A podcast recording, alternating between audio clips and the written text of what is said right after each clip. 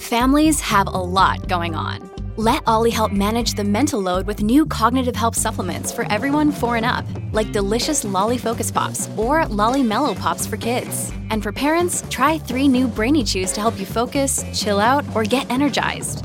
Find these cognitive health buddies for the whole fam at ollie.com. That's O L L Y.com. These statements have not been evaluated by the Food and Drug Administration. This product is not intended to diagnose, treat, cure, or prevent any disease.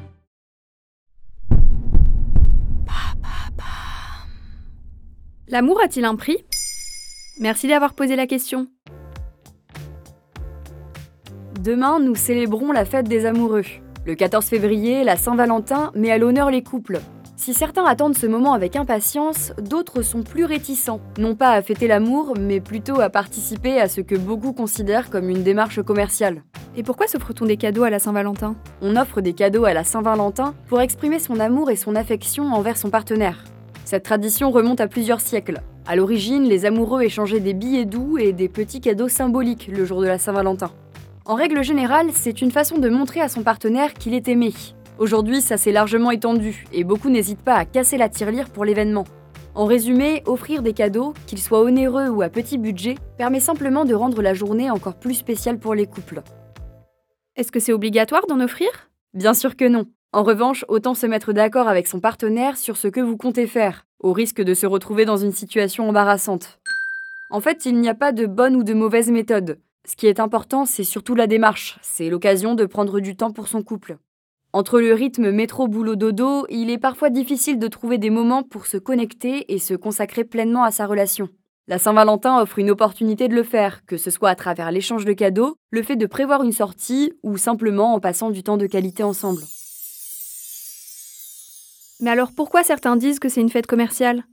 D'après une étude du site de bons de réduction Maréduc, relayée par Le Figaro en 2016, la grande majorité des Français offrent des cadeaux pour fêter l'événement. Évidemment, c'est une aubaine pour les commerçants. Au fil des années, cette fête est devenue une occasion très lucrative pour de nombreuses entreprises, en particulier les fleuristes, les chocolatiers, les restaurants ou encore les bijouteries. C'est une opportunité de stimuler leurs ventes. La marque de joaillerie Hors du Monde explique ainsi au Figaro que la Saint-Valentin est la fête star du début d'année avec une augmentation des ventes de bijoux de 79% par rapport à la moyenne du premier trimestre. En fait, le plus important est de vous écouter.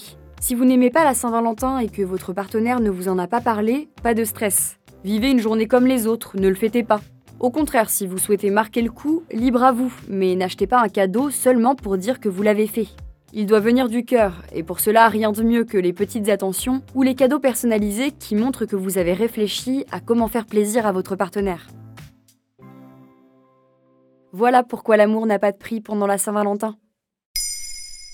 Vous souhaitez réagir à cet épisode? C'est possible et ça se passe sur Spotify. Vous pouvez commenter l'épisode et répondre au sondage du jour directement sur l'appli. Maintenant, vous savez, un podcast Bababam Originals, écrit et réalisé par Joanne Bourdin. Si cet épisode vous a plu, n'hésitez pas à laisser des commentaires ou des étoiles sur vos applis de podcast préférés.